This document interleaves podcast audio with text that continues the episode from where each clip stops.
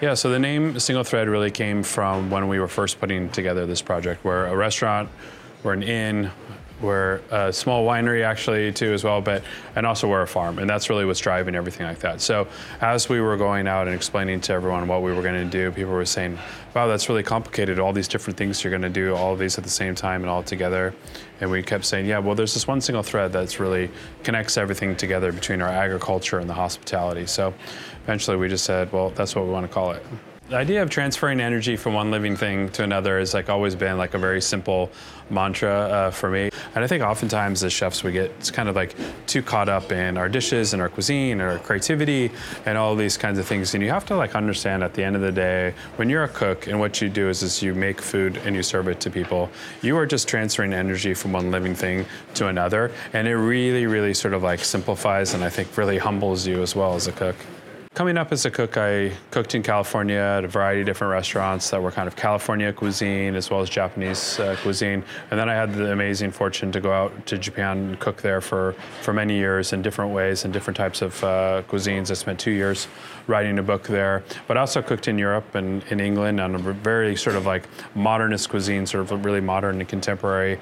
And really here I bring all of those things together. We're really guided more by the Japanese philosophy and the principles on a lot of things, not only just cooking, but aesthetics, uh, a lot to do with hospitality as well. We really take a lot of these really incredible techniques and philosophies and applications of nature into the restaurant and dining experience, and we just make them be all about our locality and where we are.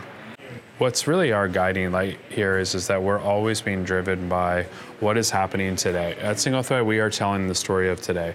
This is what's happening in our farm.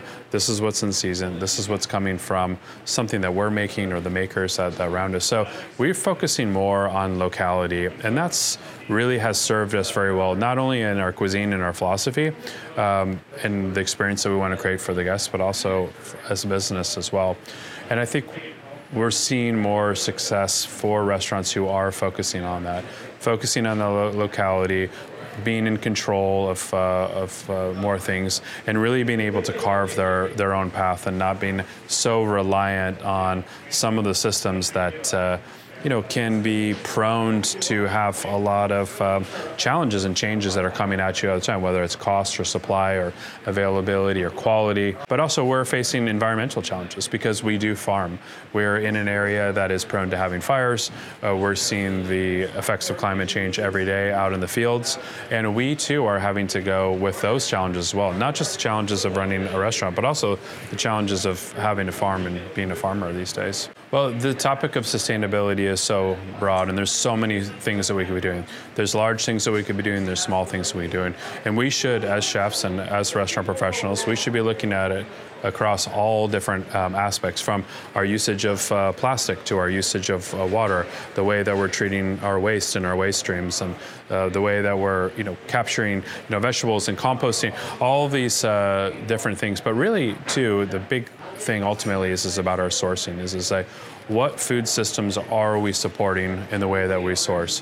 What is the seafood that we're using? What are the meats that we're using? What are the vegetables that we're using and where are those coming from? So supporting good food systems because we vote with our dollars. We we vote every time we make a purchase, we're making a vote by that. We're saying I am supporting this system over that system. And the better systems that we can uh, support and the more that we can financially incentivize, whether it's uh, uh, seafood and fisheries, whether it's ranchers or dairies or uh, or farmers, and the more that we can support for them to be motivated to follow good food systems, the better overall change that we can make.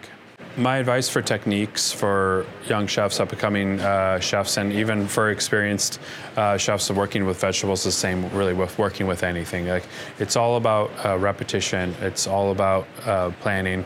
It's really about thinking about getting getting the most uh, out of things. And if you're doing certain cuts and really looking at what your trim is and what your waste is, and using that not just as a way for cost savings, which is of course important, but but also just in waste in general. We really have to be focused on on our on our waste and our waste streams and utilizing those things. And if we are creating waste, looking at waste, we can get that back into the system through in vegetables through a composting um, system that's uh, that that's viable.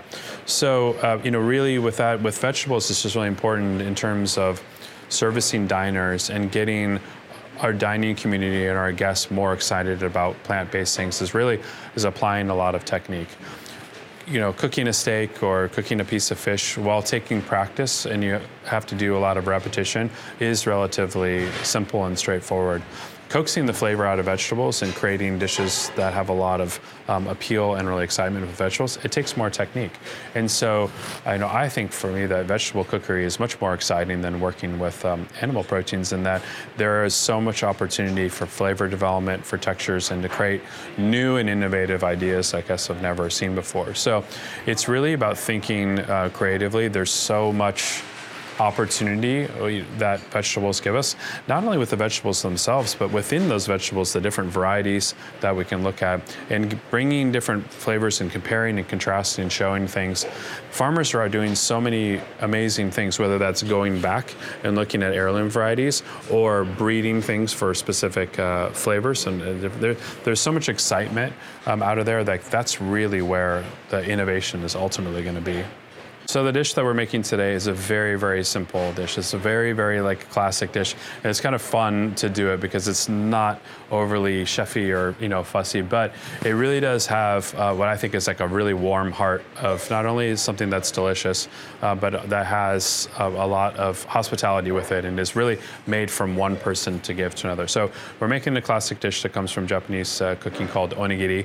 This is a very, very like common dish you see all over. You see it in kids' uh, lunches made by their by their parents. You see it in you know people's uh, lunch uh, bag you know to work. You can find it in restaurants, but you can also find it in little convenience stores and little shops uh, that make uh, onigiri. So it's very very typical to see in Japan, and you have all these different flavors. But our take on it really is just to bring in the seasonal vegetables. So we're always trying to connect our guests with today, what's happening in this moment on our farm. And we serve these onigiri in our inn rooms. So in one of our five rooms, when guests arrive and they go to check in, they'll find uh, one of these uh, sitting in the room waiting for them. Because for us, we're thinking about how they feel.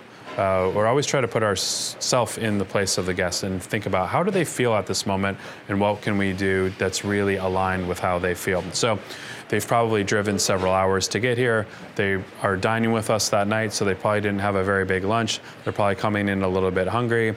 It's three o'clock, four o'clock in the afternoon, and their dinner reservation is at seven. So they probably just need that little something to tide them over, but not a big uh, meal. So we make this onigiri as this really is kind of a a way to say, we know you're hungry, but you don't want to eat too much. You just need a little something. So here's something from from us to you, made by hand, that also has vegetables from our farm that are in season right now, and begin to tell you that story about today and what we harvested today. So our farm is a 24-acre farm. It's on the Dry Creek Valley, so really in the heart of Sonoma wine country.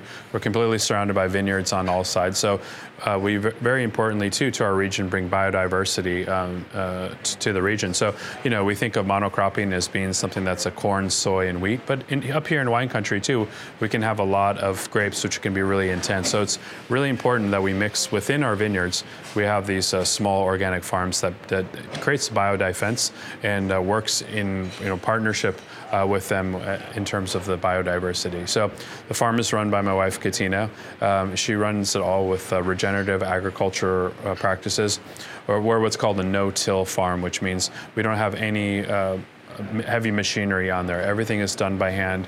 We do it in smaller beds. We work in what we call small successions. So we do small independent plantings over in, uh, increments of time so that ultimately when we're harvesting, we have small harvests that we can have that can sustain us over a longer period of time. So all of our uh, practices are, um, are all really in accordance with nature and never against it, working with the seasons, and really focusing all of our energy and attention into good soil health. So the energy is put into creating very, very healthy soil. Healthy, healthy soil creates healthy plants, and what we're trying to do there is that she's raising very nutrient-dense vegetables. So nutrient-dense vegetables go hand in hand with flavor. So the more that we can focus on the soil health is better for the the, the environment. Um, and the healthier our soil is, is the more delicious and more nutritious ultimately that our vegetables will be. And this process uh, takes time and it takes a lot of love and and, uh, and attention. I'm I'm very lucky as a chef to be able to work directly with my my wife as a, as a farmer. And really, what is happening on the farm and what she's doing on the farm that ultimately drives what we do creatively here. So we don't say within the kitchen, what do we want to cook tomorrow? Okay, let's order the ingredients. It's really the farm saying, here's what we have. Here's what is good. Here's what it's at its peak. Here's what we're harvesting, and then we're told that, and then we decide creatively how we can showcase that because it's our role as chefs to really showcase the hard work of the farmer because they're working for months and months to grow this vegetable that we only have for a few hours. So that harvest comes in at 11 a.m. and it's it's served that night. So really, we want to be showing that hard work of the farmer uh, to to our, our guests and tell the story of what they do and taste all the amazing flavor that they've created.